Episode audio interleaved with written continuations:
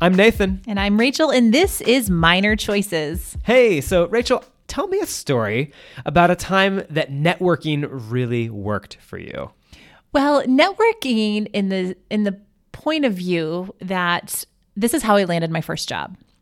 Okay. So, like I just mentioned in our previous episode, episode nine, I was a resident assistant in college. Mm-hmm. And so, you know, part of being my work at um, in college as an RA was to build community with um, my floor girls. And it was really, really a fun job that I really enjoyed a lot.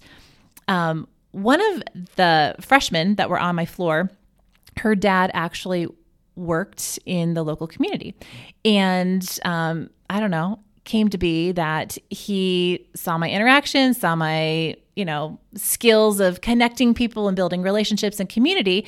And so, funny thing was, when I was getting ready to graduate, um, I get this phone call at six o'clock in the morning on a Saturday morning. I'm like, who is this? Is there an emergency? Did somebody die? Right. Mm. Um, and I was I was assuming it was my mother because who else would call it at six in the morning yeah. on a Saturday morning? And I picked it up and it was this man. I'm just going to call him Fred. Fred on the phone, and he was like, "Hi, Rachel," and I'm like, "Is everything okay? Like, what's going on?" And he was like. Hey, so I'm chair of the search committee for this particular position, which was for um, a youth pastor position.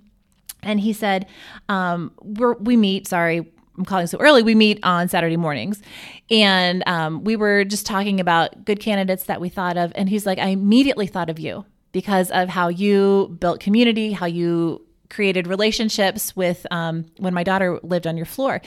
Would you be interested in talking about that with me? And I, this was out of left field. Hmm. If you remember, I was going to be in elementary education. Mm. You know, I, am going into ele- elementary education, and um, I didn't know what to say. I just said, I don't know.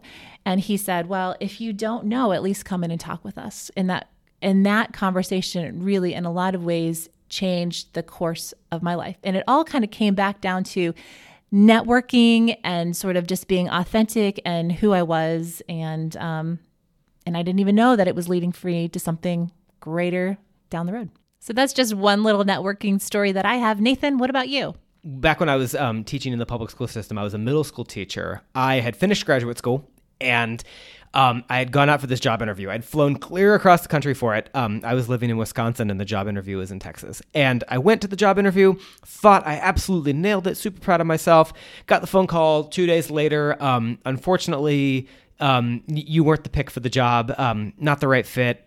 Thanks so much. And I was pretty devastated. But then I remembered some advice that I had gotten from um, a mentor in college that was no matter how you feel, you send that thank you email no matter how you feel, you send that thank you. And so sent the thank you email and said, you know, really appreciated talking to all of you. Um, it was great to get to know you. I know that I wasn't the right fit, but I still hope we can stay in touch. And then um, we ended up, you know, I got a response from somebody that was like, "Hey, in your interview, you mentioned this random um, this text that you really liked. What was it again? I wanted to look it up." And then I sent it back, and then I got an email back like another day or so after that, and they were like, "Hey, truth is, we really liked you. There was somebody that just due to the unique nuances of this school was a better fit for the job, but we want to help you find a job.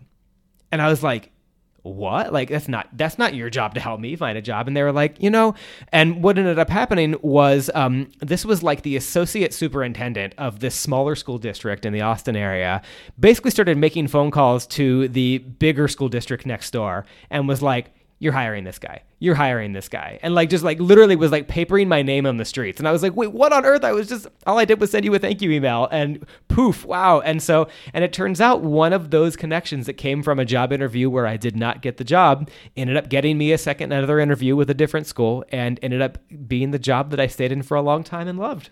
You know? It's just sometimes you send a thank you email and you just you stay in touch. You never stop networking. You know, even in that moment where you're completely devastated because you wanted the job so bad. Like if you can find it in you to just think about the future for a split second, you never know how it's going to work out. Well, Rachel, this is fun. It's always good to swap a story or two with you. Absolutely. Until yeah. next time. Thanks.